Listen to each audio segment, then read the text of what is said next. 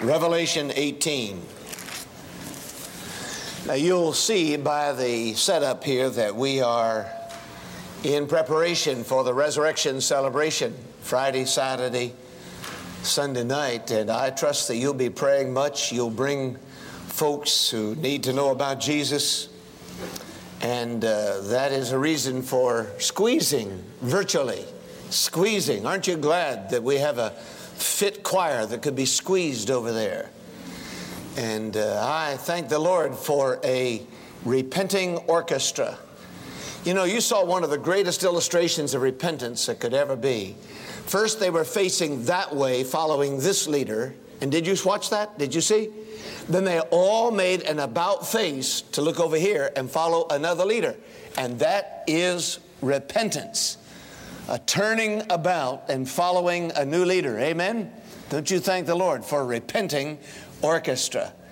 Uh, I wondered how they were going to pull that off. But uh, we are praying for a great time Friday, Saturday, and Sunday evening, and I am grateful for all those who've been a part of the preparation. Uh, thank you for asking about me. Last Sunday, I just was in such bad shape I couldn't come, but um, the doctors did some tests this week. My heart has not regressed. It is as sound as it was a year ago at the last test, but it was just exhausted and said, I'm not doing anything else and it announced that about midnight last Saturday night. And so I finally paid attention when my wife made an executive decision and called Dr. Chapman at 5, uh, 6.55 last Sunday morning and said he he's not going anywhere. And so I've been in bed most of the week resting and it is recovering and I thank you for your interest. Don't worry about me, just pray for me and I thank you for that. All right, I'm, I'm doing fine. Uh, in other ways, I just need to, to make some changes. In Revelation 18:4, I want you to see this text, this turning point of the great chapter in Revelation. I heard another voice from heaven saying, Come out of her, my people, lest you share in her sins, and lest you receive of her plagues. And on that turns the lesson for all of us in Revelation chapter 18.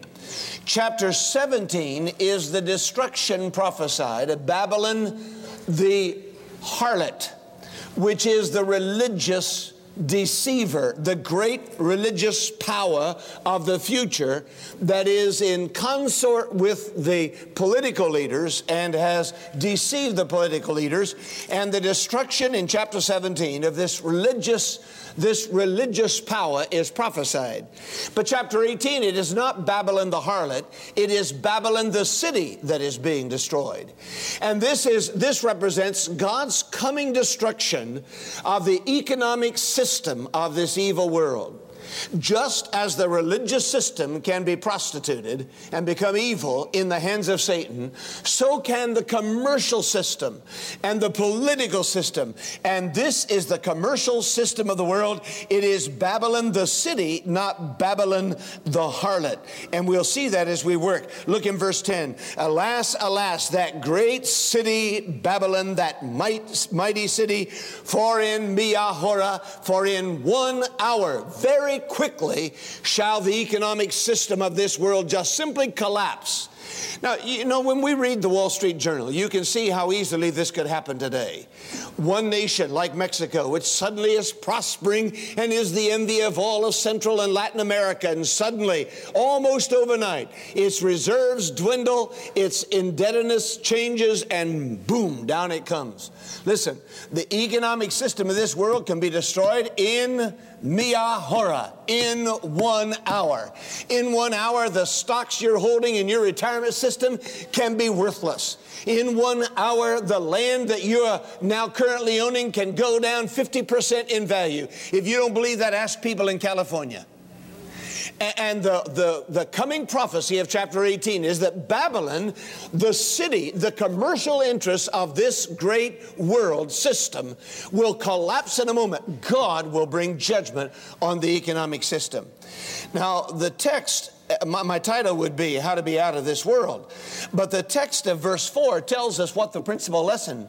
It is a lesson which is important for all of us to hear one more time. And it, re, it relates to the problem of separation in the Christian life. How can I be in this world, but yet out of this world? How can I live in this world and bank with the system and have a retirement plan and buy stocks and purchase a house and borrow money to purchase a house? How can I do that?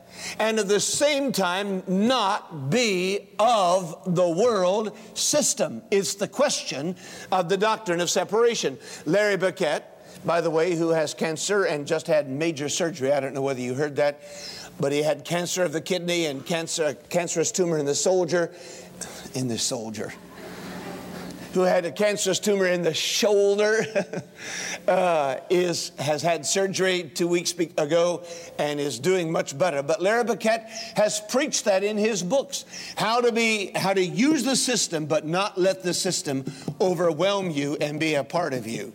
And that's a problem. How can we be in the world, but not of the world? I love TV commercials, don't you? I mean, in fact, I think the commercials are really better than the programs. I love that Doritos nursery commercial. Have you seen that? I love it where all the babies are in there and it's havoc. I've been there. How many of you have been there? You've been to infant havoc. And uh, then it's all of a sudden they get Doritos and they're all up and singing and tapping their toes, and even the nurses are dancing a jig. I mean, that's a great commercial.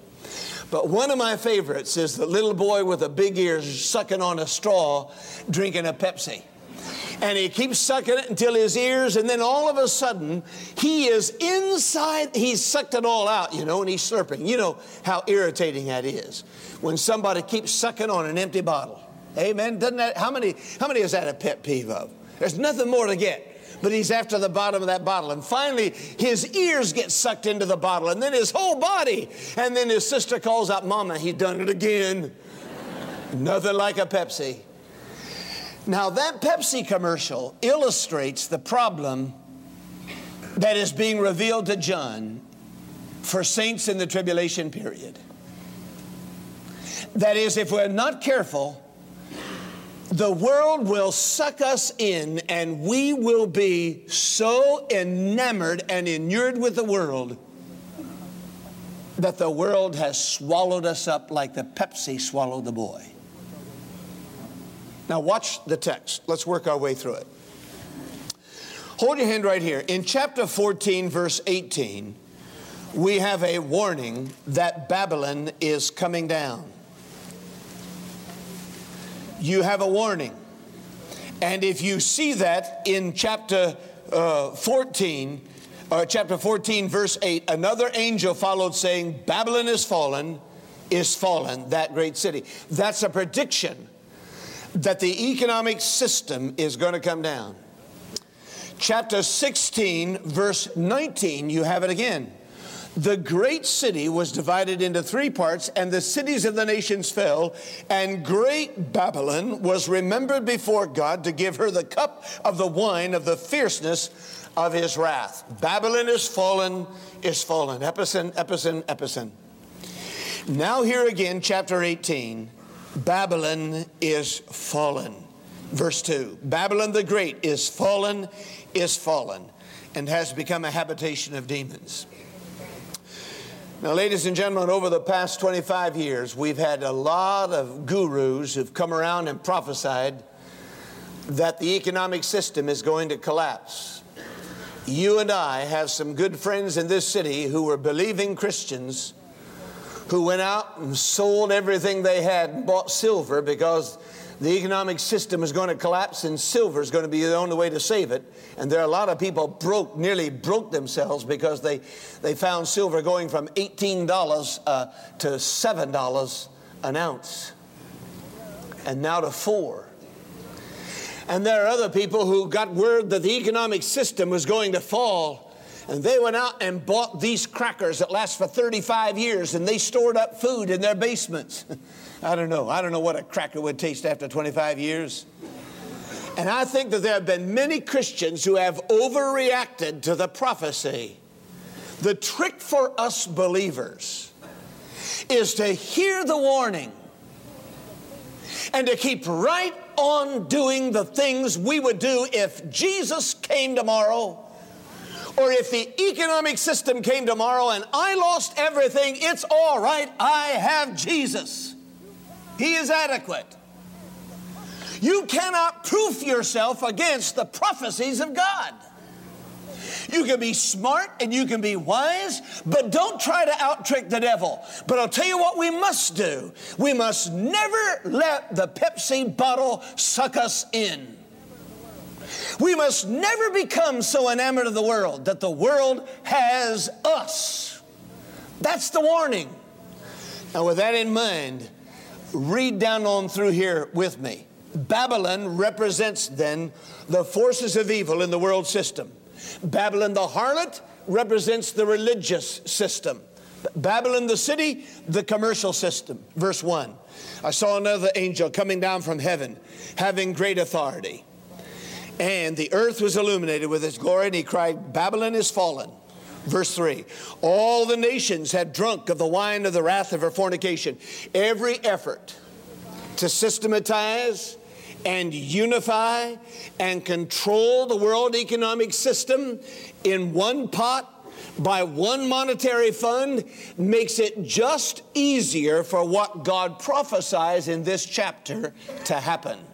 That is why we read carefully how the world economy is being controlled by the IMF, the International Monetary Fund. Notice that this is commercialism that is falling because read verse 3 carefully. All the nations have drunk of the wine of the wrath of her fornication. The kings of the earth have committed fornication with her, and the merchants of the earth have become rich through the abundance of our luxury. Everybody gets rich through the abundance of the luxury of this one world evil economic system. I believe in a free economy. I am an exponent of the free enterprise system. I believe it best matches what God has given to us as talents or pounds, and He's entrusted them to our care to see what we can do with them. I am a capitalist because I believe the capitalist best gives the individual an opportunity to take what God gives and uses. However, capitalism, like socialism, can fall prey to the greed of the carnal, fallen, sinful nature. And when that happens, that will be the ultimate downfall of the world economic system. So God says, in the midst of that, come out of her, my people, verse 4. Her sins have reached to heaven, verse 5. Verse 6 Render to her just as she rendered to you, and repay her double according to her works. That's the law, Exodus 22. Double the double. There will be double judgment for the judgment that it has wrought on people of this world in taking advantage of them. Seven, in the measure that she glorified herself. Now, watch the things that bring the economic system down. They start, they're listed here. You, you can see them listed beginning in verse, um, in, in, verse uh, 5. First, her sins have reached to heaven. And God knows the economic system better than anyone else. And because of that, she will be rendered double according to her works. Verse 7 The second reason God will destroy the economic system is that she glorified herself and lived luxuriously. In the same measure, give her torment and sorrow, for she says in her heart, I sit as queen and am no widow, and will not see sorrow. When you come to trust in money, in the system, in what you have, when that becomes your God, you glorify self as against God. Watch out. That's when God will bring judgment on you or judgment on the system. Verse 8. Therefore, her plagues will come in one day death and mourning and famine. She will be utterly burned with fire, for strong is the Lord who judges her. And then you begin reading in verse 9 a remarkable passage. The kings of the earth who committed fornication and lived luxuriously with her will weep and lament when they see the smoke of her burning. They will stand back and say, What a great system it was. In one hour, your judgment has come. Verse 10.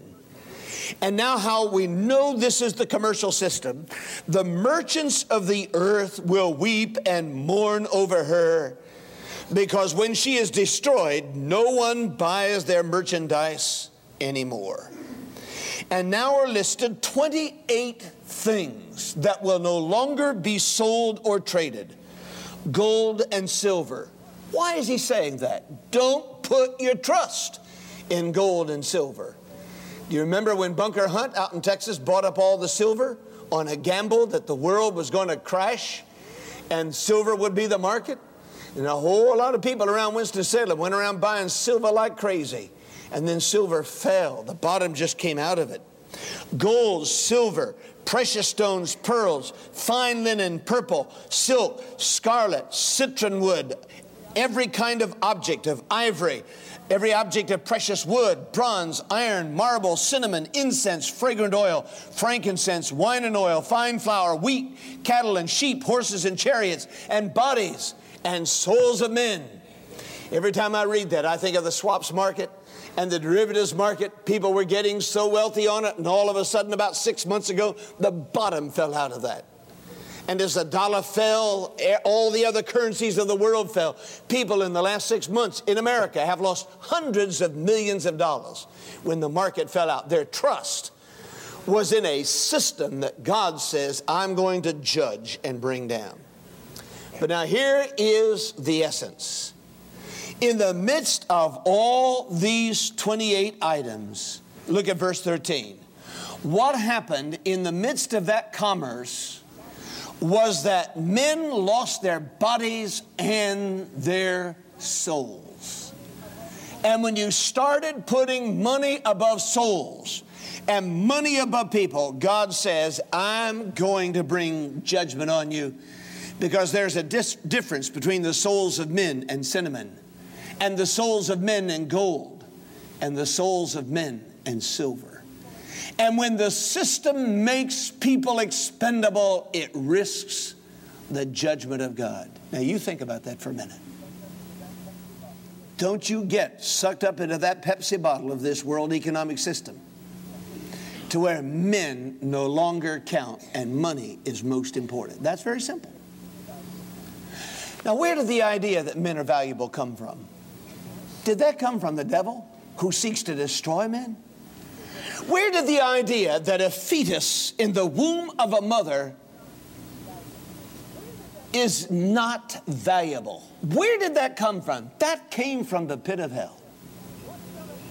Where did the idea, what shall it profit a man if he gain the what, class? What is it? Whole world and lose his own soul. That came from the heart of God. And God is the one who gives value to men's souls and to men's life. And God is the one who says there's no way to put a price of gold on the soul of a man, on that grandchild of yours, on that daughter of yours, on that son of yours. And when the system makes people expendable for the purpose of trading and profit, God says, I'll judge it not only in the tribulation period, which is when this is, but in every age you can expect God to judge the system that attacks the bodies and the souls of men. Mark it down. So he says, verse 14, the fruit that your soul longed for has gone from you and all the things which are rich and splendid have gone from you, and you shall find them no more at all. Look at verse 15. The merchants of these things who became rich by her will stand at a distance for fear of her torment, weeping and wailing, Oh, we had it so well. Alas, that great city that was clothed in fine linen, purple and scarlet, and adorned with gold and precious stones. How could it be? That in one hour such great riches come to nothing. and every shipmaster, all who travel by ship, sailors, and as many as trade on the sea, all the transportation industry which depends on that commercial system, stood at a distance and cried out when they saw the smoke in John's vision, the smoke of the city of Babylon burning, saying, What is like this great city? And they threw dust on their heads and cried out, weeping and wailing. Alas, alas, that great city in which all who had ships on the sea became rich by her wealth. For in Meahora, there it is again, third time, in one hour she is made desolate. How could it be?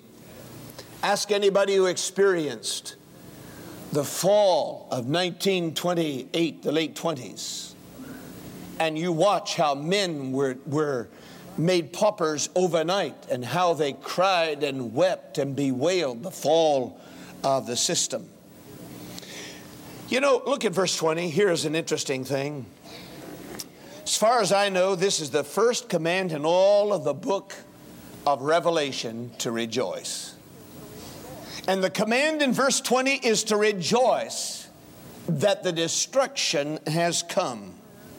Rejoice over her, that is Babylon's destruction, O heaven, and you holy apostles and prophets, for God has avenged you on her.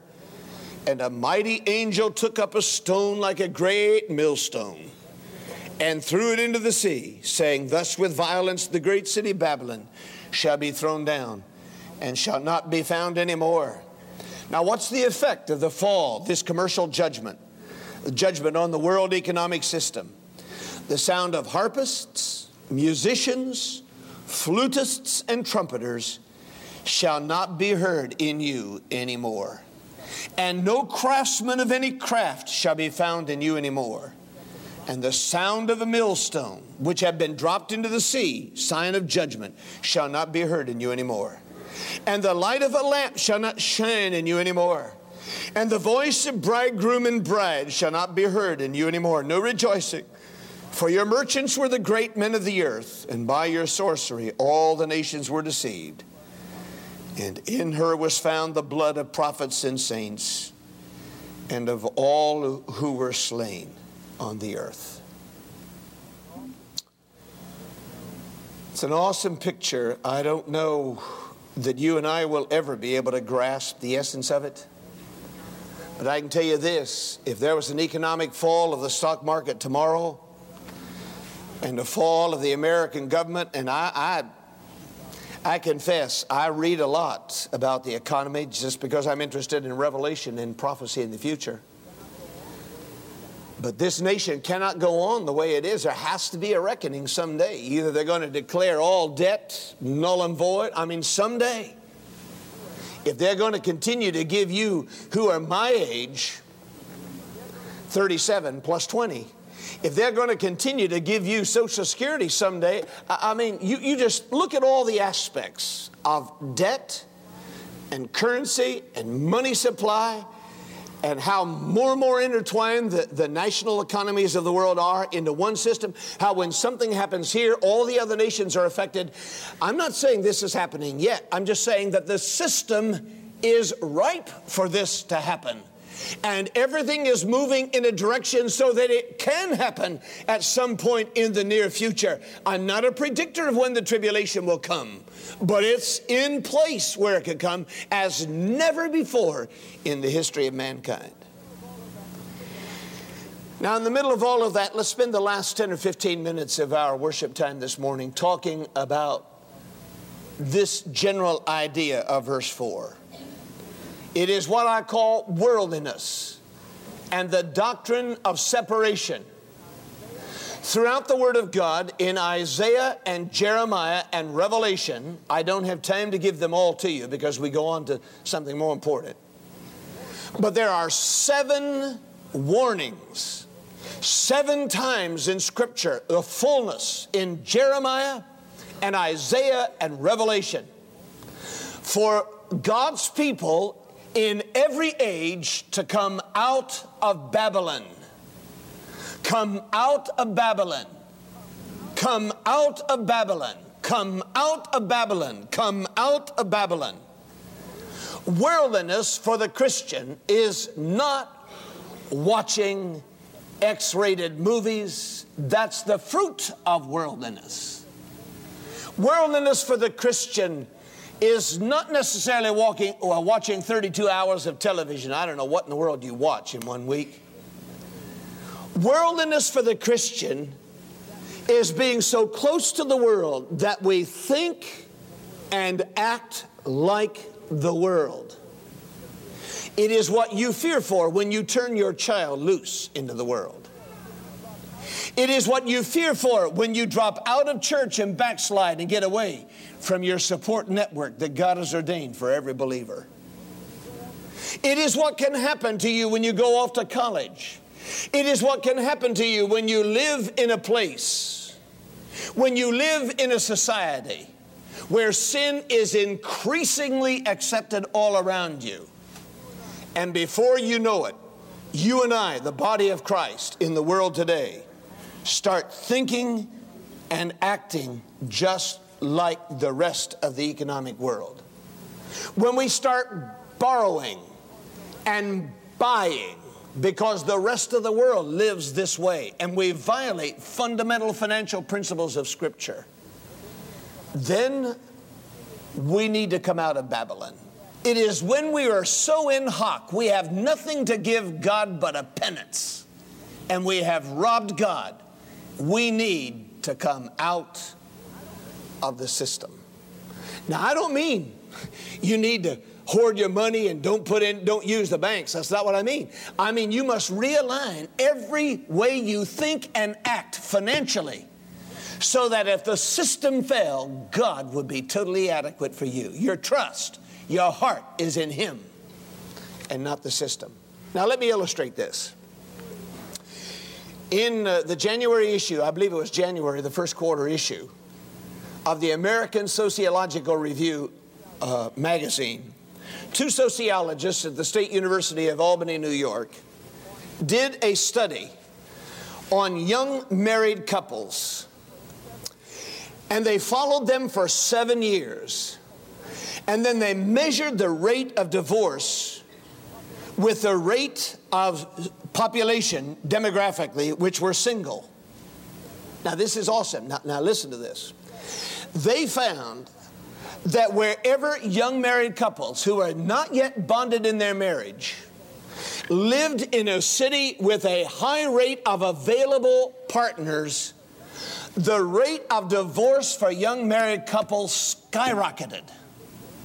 Now, that's not an accusation against singles. You don't automatically believe because somebody is single, they're out to steal your husband. Amen? All the single women in here said. Now, let me make that, let's say that. Well, I want you to be a little more enthusiastic about that. Do you, do you mean that? that doesn't mean that all single women in this church are out for somebody's husband. Amen? Amen. And it doesn't mean that all single men are out for your wife. And I don't mean to impugn the motives of singles. But it illustrates a tremendous phenomenon that temptation is powerful and the human nature is weak. And when young married couples are not bonded and they live in a society with a high proportion of free and available partners, divorce skyrockets. There is a direct correlation. That is not my statistic. That is not a Christian pollster statistic. That is a secular university's sociological department statistic as reported to the National Association of Sociologists. And the grave danger for you and for me is that as we live in this world, we are overwhelmed by the world, so that, like the little boy sucking on the Pepsi, he winds up in the bottle rather than the bottle in him. Now, there are three things in verse 4, and then I want to give exposition to them and we'll close. First, verse 4 Come out of her, my people there is a command for God's people in every age to be separate. Now, that may mean different things to different people, and some people may have abused the doctrine of separation. But, ladies and gentlemen, there is a legitimate biblical doctrine of separation that you and I, as the body of Jesus Christ, had better pay attention to, and we better teach our young people how to live in the world, but not be of the world. How to live in this world. We cannot escape the world economic system, but we don't have to be consumed by it so that we think and act the same and spend the same way the world does. Secondly, not only be separate, but he said, lest you share in her sins. Be different. Be different. You are light in this world, not darkness. You're awake in this world, not asleep. You are holy in this world, not controlled by Satan. The third command come out of her, be separate, lest you share in her sins, be different, and lest you receive of her plagues, be clean. Don't be tarnished by the world. You say, Well, Pastor, explain to me exactly what you mean. All right, take your Bible and turn to John chapter 17. In the high priestly prayer, when Jesus prayed for his disciples, you have a tremendously insightful passage from the words of Jesus just before his death. He is praying for his own, for his disciples, and begin in verse 9. I pray for them, the ones you've given me. I do not pray for the world. Notice, this is not a prayer for the world. Jesus didn't pray for the world here, he prayed for his own. I do not pray for the world, but for those whom you have given me, for they are yours. Look at verse 11. Now I am no longer in the world, but these are in the world and I come to you, Holy Father, keep through your name, through identifying with you, keep in the world those whom you have given me. Doesn't this sound like a parent's prayer when you send your children off to college? I mean, Jesus said, Lord, I can't stay in the world with them. I've got to go back to heaven. So I give them over to you. Oh God, keep them through your name. I remember when we sent our first child off to college, we packed all the family in the car and drove Steve down to Wingate for his first two years before he transferred back to Wake Forest. And there, the whole family, all of his little brothers and sisters, marched embarrassingly into his dorm room to help set it up. He was so embarrassed. He's now a big shot college student. And on the way back, it was so quiet in the car, nobody said a word. In this talkative, vocal family, not one person said a word till we got to Lake Norman on I 77. I'll never forget. And John kind of snickered and said, You think Steve will ever come back home? Boy, did he ever come back home. Boy, did he ever call back home. Dad, send more money. But all you can do when you send that child out to the world is say, Oh, Father, I've done everything. Now, listen to what Jesus is saying. I pray for them. I ask you to keep them through your name. Verse 11. Verse 12. While I was with them in the world, I kept them in your name. And those whom you gave me, I have kept, and none are lost. Now look at verse, uh, verse 14. I have given them your word not only your name, but your word. And the world has hated them because they are not of this world. Be separate, be different, be clean. The world will hate you, but God will honor you. We were examining Bill Coleman for the gospel ministry yesterday morning. And he said he was in a high school class when he was a senior. And they were all talking about how many sexual conquests they'd had. I think high school kids brag a little bit. And they were all talking about this and that. And they came to Bill, and Bill said, I want you to know that I'm a virgin. And I have saved myself so that I have something to give to my wife when I marry her that I have never given to anybody else. Wow. And after the class was over, some may have made fun of him, but some came and said, That's really cool. I wish that I could say that.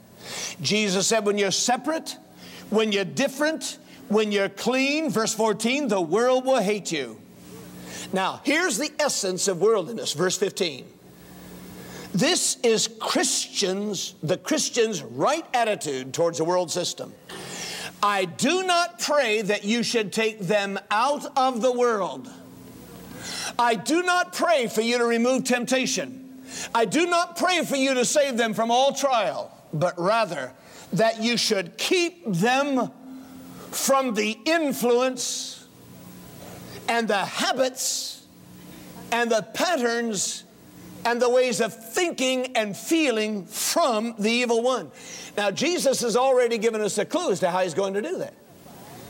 By identifying with believers and not being ashamed. I have given them your name and I have given them your word. Two ways that you and I can stay godly in an ungodly economic system. If the rest of the world goes this way, I'm going to follow the word of God. If the rest of the world goes that way, I'm going to follow the Word of God. I was so proud of Bill Coleman. Growing up through this church, he said, I learned that all truth comes out of the Word of God, and I ought to measure everything from the precious Word of God.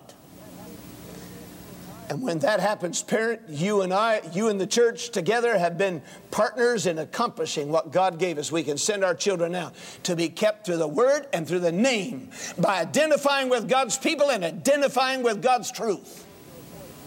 That's the way we're going to avoid worldliness in the body of Christ. And then in verse 16, he said, They are not of the world, just as I am not of the world. Paul gave a little more exposition to this whole idea, but I think that's the, that's the, that, that's the base passage right there on worldliness. But turn to Second Corinthians, and let me just show you one other passage. Verse 14 of chapter 6, 2 Corinthians chapter 6. Don't believe this is a hidden New Testament doctrine. It ha- may have been ignored by the church, but it ought not to be. I don't think worldliness is dressing funny. I don't think worldliness means I have to uh, call, I have to be odd for Jesus. But I think it means that while I live in this world, I never let the world system suck me in so that I am captured in the Pepsi bottle. That's what it means. I am always independent enough to follow Jesus if the rest of the world goes that way. I'm ready to be separate and to be different and to be clean. Now look at this, uh, this doctrine in 2 Corinthians 6. Do not be, verse 14, do not be unequally yoked together with unbelievers. Now I think that means that uh, if you're in a direct partnership with an unbeliever, you got a great risk.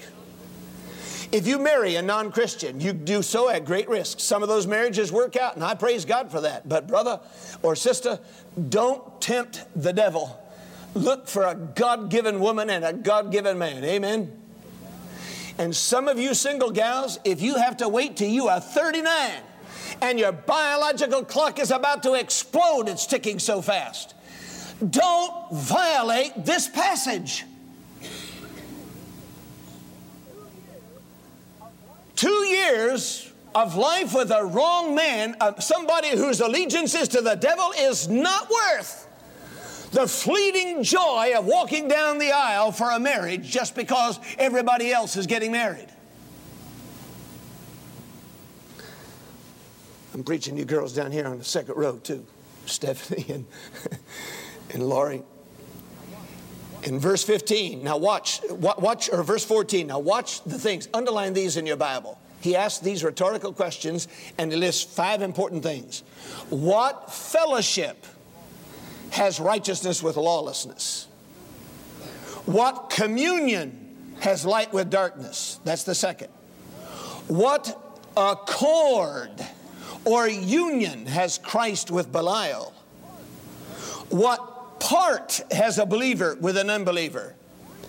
And what agreement has the temple of God with idols? There are the five things fellowship, communion, union, part, and agreement. Somebody who's walking with the devil is in union with the devil. Somebody who's walking with Christ is in union with Christ.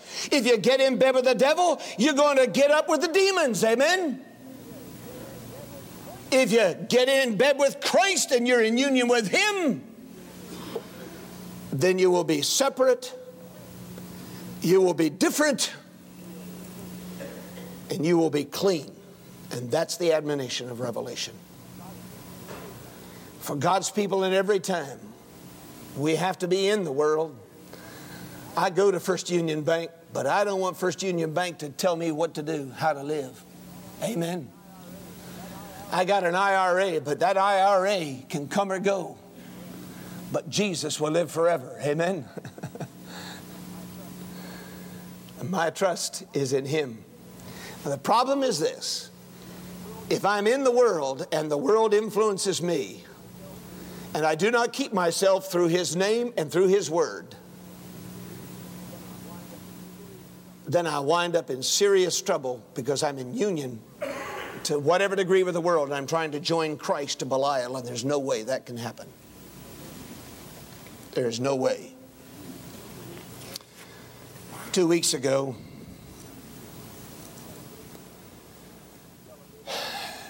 we celebrated, some of us in this country, St. Patrick's Day. In Chicago, there's a river, they turn green, celebrate the Irish. How many of you wore green on that day? Did you wear green? I know some people like to wear green this weekend, the Masters. But did you know the truth about you're getting a message you would have gotten last week? You know that, don't you? uh, did you know that St. Patrick really was Scottish and not Irish? He was a Scotch boy born in 389. And Irish raiders came to Scotland and kidnapped him and took him back. And for six years, he was an Irish slave taught the pagan Gallic ways of Ireland. And after six years, he escaped to a monastery off the coast of uh, France and uh, uh, fled to a monastery. And there, he became a Christian and went back to Ireland and is the he's a Scotchman of another country who is the patron saint of Ireland because he was able to be in Ireland but not of Ireland. And he had more influence on Ireland than Ireland had on him. And he planted Christianity there and soon Ireland became known as the Isle of Saints because of the force of the life of St. Patrick. It's a very godly thing to celebrate St. Patrick's Day. And he was known as the missionary saint because he turned the converts into converters and sent an enormous number of missionaries all over the world out of Ireland, though he was Scottish. That's what God wants of you and me in this world.